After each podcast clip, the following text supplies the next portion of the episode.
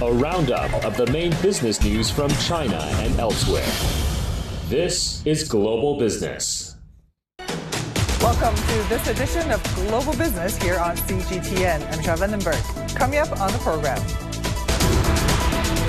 Housing thrust. China introduces tailored housing policies to accelerate home delivery in cities as part of efforts to boost the property sector.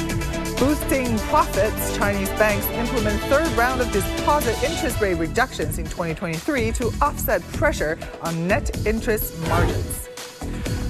Travel crunch. United States gears up for enormous holiday travel surge as countless individuals embark on air and road journeys. China has reaffirmed its commitment to tailoring specific policies for different cities with the aim of streamlining high quality housing projects and ensuring the prompt delivery of homes to buyers. The Ministry of Housing and Urban Rural Development unveiled its key objectives for 2024, emphasizing the importance of addressing risks in property enterprises. It reiterated that houses are meant for living, not speculation. The ministry's priorities also include strengthening oversight of pre-sale funds and addressing the financing needs of real estate enterprises operating under diverse ownership models.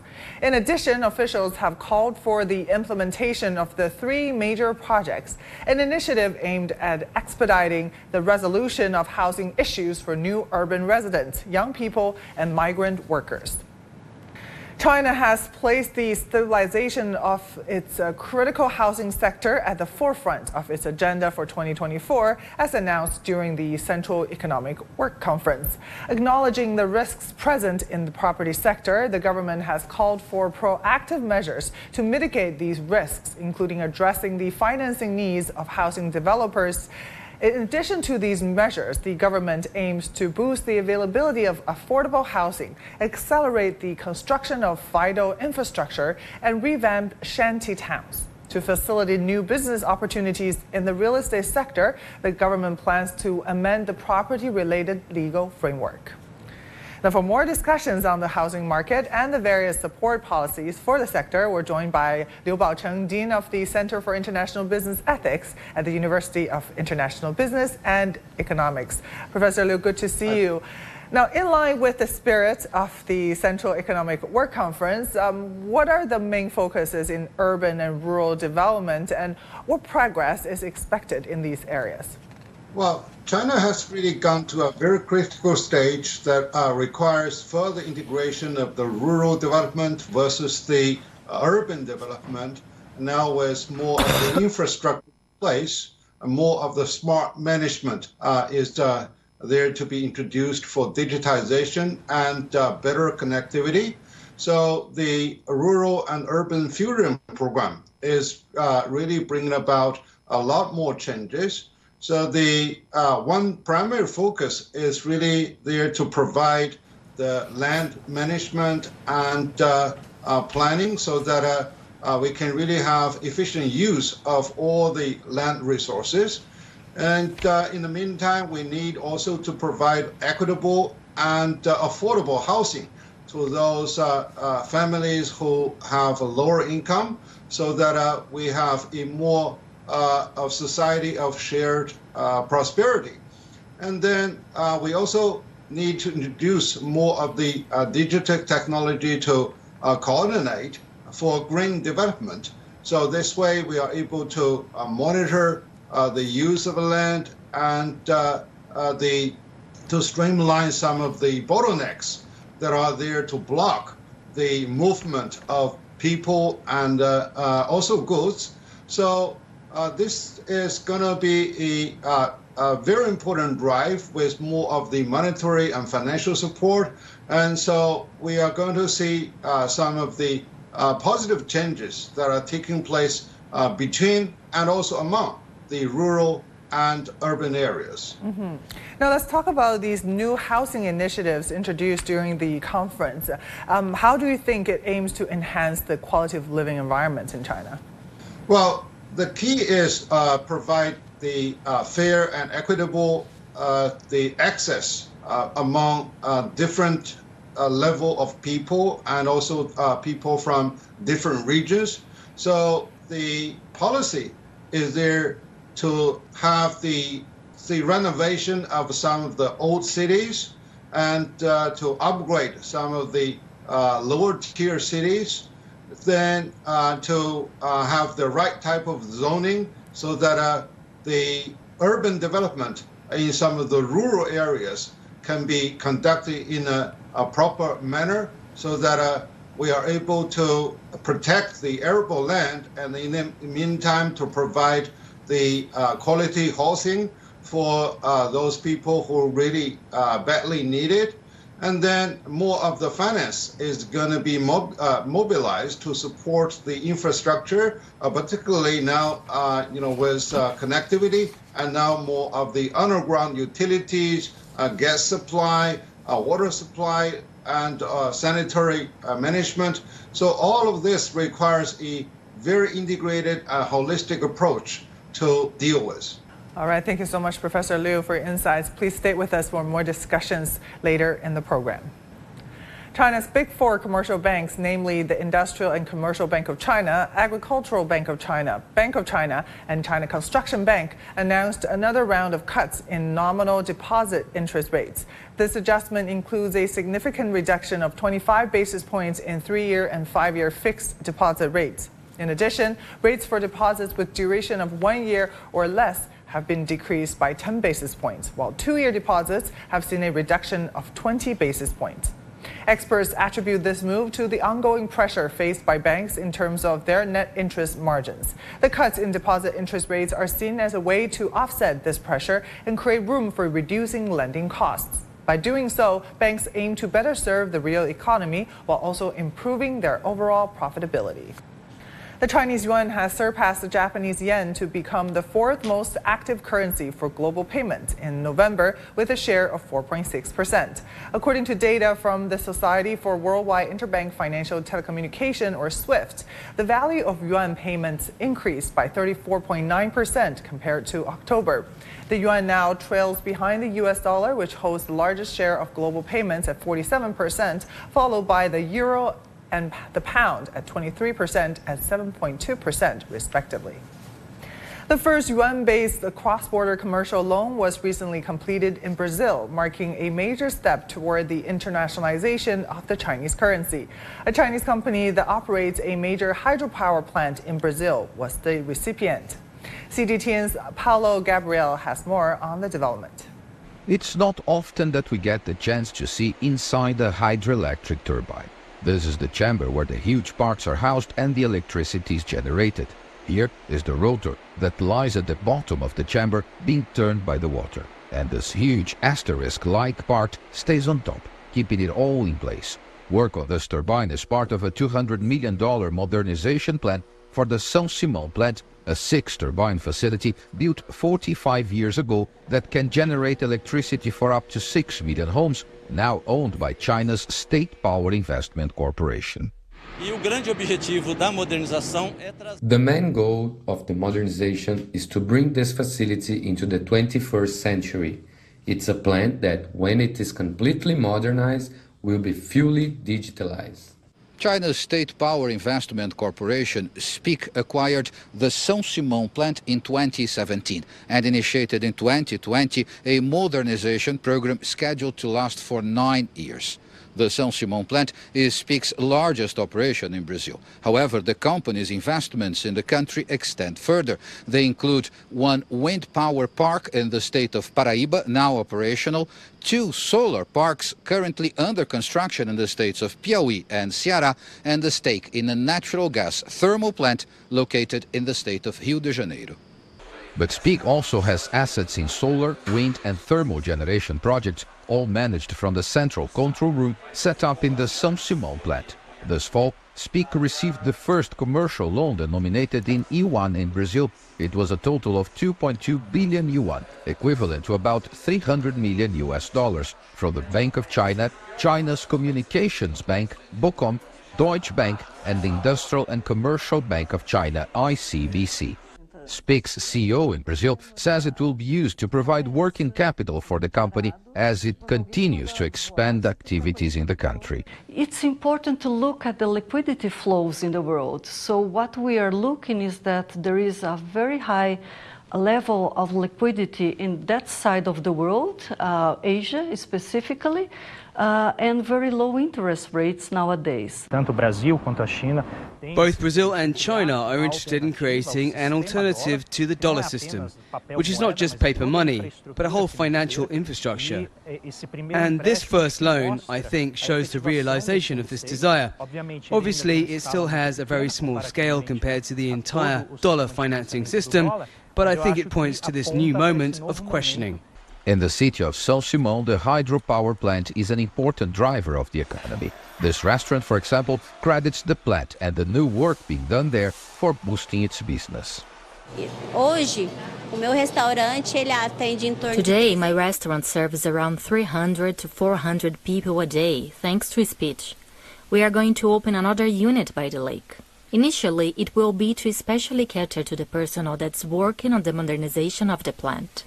Brazil has a lot to do to improve its infrastructure. Commercial loans in yuan and other global currencies can be a way to increase access to funds for investors interested in this task and opportunity. Paulo Cabral, CGTN, São Simão, Brazil. And for more discussions on China's latest uh, rate decisions, we're joined by Professor Liu Baocheng. Uh, so, Professor Liu, what do you think uh, led to this recent decision by China's uh, major commercial banks to reduce deposit interest rates, and what potential effects might this uh, adjustment have on the economy? Well, admittedly, the Chinese economic performance is uh, now experiencing a low tide and uh, more of the companies are still uh, building their confidence. And more importantly, we are engaged in a massive industrial transformation, so which requires further finance. The so this way, the small and medium-sized businesses also need uh, a uh, financial support. The for uh, the high-quality development with more of the uh, technological innovation uh, requires uh, uh, better liquidity. So the, now I think one key issue is that uh, you know uh, by lowering the interest rates, uh, the next step is really how to channel those liquidity into the real economy, into supporting the real innovation instead of you know make it non-performing. So this is something that's uh, uh, utterly important. The other is uh, how we can really provide equitable distribution, particularly to support the private sectors and also the small and medium-sized companies instead of uh, investing into, uh, you know, uh, focusing on only on big projects and also the state-owned firms. So this also is a tough challenge that we need to face. But I think now the central government has realized the importance of all round development and uh, to shore up the economy with uh, all the participants of the uh, marketplace from those stakeholders. So a more equitable and fair distribution of such liquidity will be able to help to propel the uh, economic growth and also the quality of innovation. Now let's talk about the Chinese currency in global payment. Uh, what are the key factors contributing to the rise of the Chinese yuan as a prominent global currency, um, now surpassing the Japanese yen in terms of its share in, in global payments? Well, the uh, currency uh, circulation uh, is uh, very much dependent on the uh, power of trade and investment on global basis. So now uh, with uh, Chinese, uh, the goods and services connecting with almost all corners of the whole world. So the uh, calculation, settlement, measurement of the RMB is definitely, uh, you know, uh, being in realistic use, and the Chinese government has entered into a, a number of swapping agreements on currencies with uh, the all the major trading partners, particularly on the Belt and Road program. And this also helped to spread. And also the Chinese banking industries fund industries uh, are also spreading their global presence. So this also helps the uh, uh, necessity of uh, using the RMB. Now, uh, I think another reason is given now the geographical uh, political confrontation that is going on to disrupt the global trade and global settlement, more of those countries are eager to work with China on the settlement of RMB uh, to really to circumvent uh, some of the uncertainties uh, using U.S. dollars. So uh, all of this can really help uh, the uh, better internationalization of the Chinese RMB, and we hope that more of the Chinese investment, and not only trade, can also lead more of the use of the Chinese RMB in the future. Yeah, definitely. Thank you so much, Professor Liu. Do stay with us for more discussions later in the program. Still to come. China's Ministry of Industry and Information Technology to prioritize digital upgrade of steel, non-ferrous, and light industries next year. The world economy as we know it is about to change. Global business reports highlight emerging markets, developing countries, and dynamic sectors worldwide. We feature top analysts and newsmakers to provide perspectives on every facet of business. From an on-the-ground perspective, we provide you with balanced and objective assessments. Fast, sharp, and insightful. Global Business. Only on CGTN. China's National Conference on Industry and Information Technology held recently has identified stable industrial growth as the top priority for 2024. The Ministry of Industry and Information Technology expects the annual industrial added value to grow by more than 4.3% this year, while maintaining the first place in the world in terms of overall scale for the 14th consecutive year. To achieve this, the ministry will implement manufacturing technology upgrading projects, support equipment upgrades for enterprises, promote the development of new electric vehicle battery swap models, and encourage the application of the Beidou navigation satellite system and satellite internet.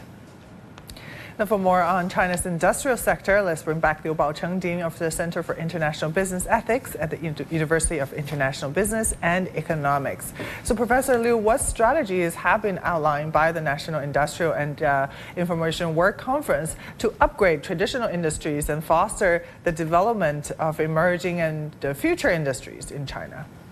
Well, this conference has identified and they reiterated the importance of introducing smart technologies into the entire industrial sector uh, because uh, beginning uh, to uh, unveil of the uh, sweeping changes in the industrial structure and also in the supply chain management. And so uh, the industrial internet is there to boost efficiency of operation and also to reduce the cost. So uh, in the meanwhile, it's there to streamline the entire supply chain from the uh, raw material input all the way uh, through operation to logistics and then to the end consumers. It helps a real-time surveillance and also the uh, tra uh, the traceability of uh, those goods and services that are available, and it also helps to customize the uh, right type of uh, business models to cater to the entire market. It, it is also there to further integrate different different level of businesses and services so that they can really form a synergy to move forward on uh, the uh, better efficiency and also better collaboration. So therefore, uh, this conference is there to to support the further integration and also to identify some of the challenges facing uh, the second step of introduction for the industrial internet for better applica uh, applicabilities. Yeah. And what specific initiatives does the um, Minister of Industry and Information Technology plan to implement following the recent uh, work conference uh, to drive technological innovation and the development of cutting edge industries in China? Well, uh, at the moment, the key bottleneck uh, that is uh, there to uh, uh, disrupt the uh, full unleash of the industrial internet is the compatibility issues. So for that, the ministry is there to streamline the standardization of those the industrial IDs, and also is there to uh, help those companies to get better connected for a shared platform so that uh, they are able to synergize their operation. And then uh, much of the efforts is also there to help the uh, to uh, uh, help those small and medium enterprises to, to step up their talent pool so that they are able to get into this very important move uh, for further integration. So the uh, overall, I think now the digitization with more of the smart management and also with the uh, data-driven uh, operation can really help a, a, lot of companies to uh, be able to be operating more profitably and productively. And then uh, the right type of platform that is being set up under the auspice of the Ministry of Information and Technology is also to, there to give a further push for them to move forward. Yeah, thank you so much for your insights. Really appreciate your time. Liu Baocheng, Dean of the Center for International Business Ethics at the University of International Business and Economics. Still to come. The United States gears up for enormous holiday travel surge as countless individuals embark on air and road journeys.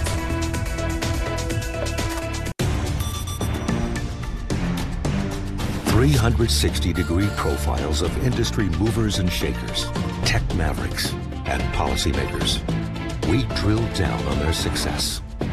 We ask how they set strategy and how they navigate in an increasingly competitive market.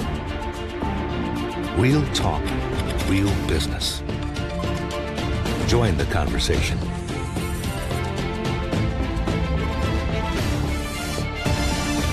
Biz Talk only on CGTN. The U.S. economy grew 4.9% in the third quarter, a rate lower than expected, but still considered the fastest pace of expansion since the fourth quarter of 2021. The U.S. Bureau of Economic Analysis said the rise reflected increase in consumer and government spending. Benji Heyer reports from Washington. US GDP's been expanding all year and in the third quarter at a far greater level than central bank officials here regard as sustainable to maintain inflation at its 2% target.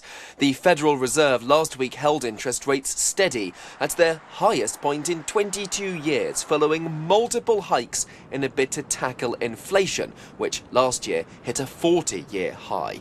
That historic monetary policy tightening hasn't hampered economic growth, which has continued to fuel price rises.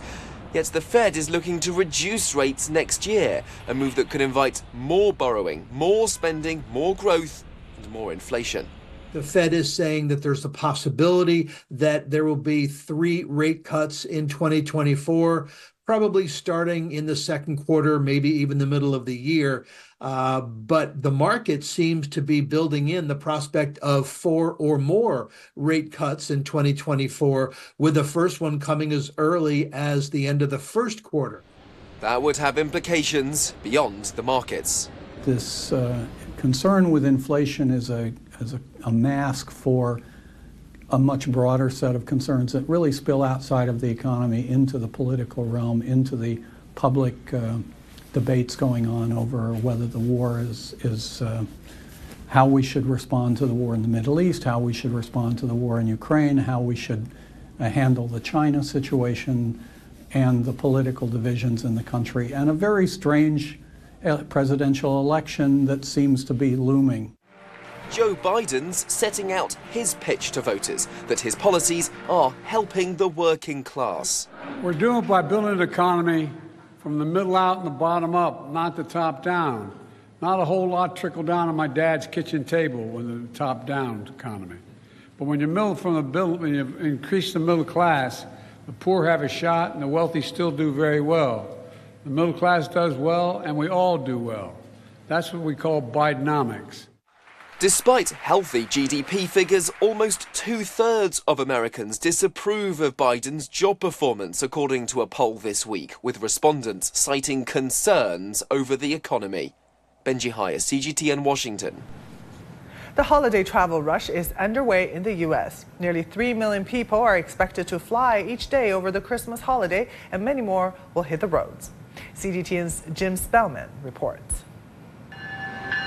On the rails, in the air, and on the roads, millions of Americans will travel this holiday season. AAA is projecting 150 million Americans to be traveling over the holiday period. Nearly 104 million of those people will be driving. Seven and a half million are expected to fly. And then there's a 4 million number, and those are the people who are traveling by other modes bus, train, and cruise. Last year, Southwest and other airlines were plagued by cancellations, stranding millions of passengers. U.S. Transportation Secretary Pete Buttigieg says the situation is better this year. I don't want to jinx us, but so far, 2023 has seen the lowest cancellation rate in the last five years, which translates to more people getting to where they needed to be as expected. Those who are driving to their destinations can expect heavy traffic and possibly challenging weather. Slow moving storms along the west coast bring the threat of floods and mudslides. Maine is dealing with the aftermath of heavy storms just as the holiday travel rush gets underway. And it can't be ignored that this storm comes just days before Christmas. I urge Maine people who live in hard hit areas of our state to stay off the roads as much as possible. But despite the traffic, hassles, and delays, many say holiday travel is worth it. For 2020 on to now, this is one of the first time that my family hasn't had a family reunion. We haven't spent holidays together, so yeah, it's important to us. People are finally like putting the pandemic behind them, and I think this is like the first holiday season where it kind of feels normal. Like so, I mean, as, as normal as it could be. Jim Spellman, CGTN, Rockville, Maryland. And that will do it for this edition of Global Business. I'm Michelle Vandenberg in Beijing.